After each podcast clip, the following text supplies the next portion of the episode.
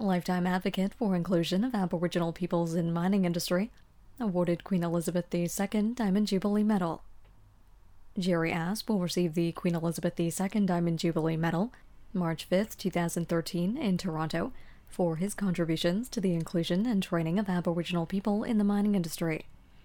Asp, co founder and vice president of the Canadian Aboriginal Minerals Association and president, C3 Alliance Corporation, was nominated by the Prospectors and Developers Association of Canada for this award.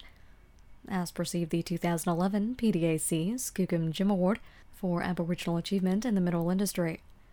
Asp, former chief of the Tahltan First Nation, BC, has devoted his working career to creating opportunities and encouraging Aboriginal peoples to participate in the mining industry.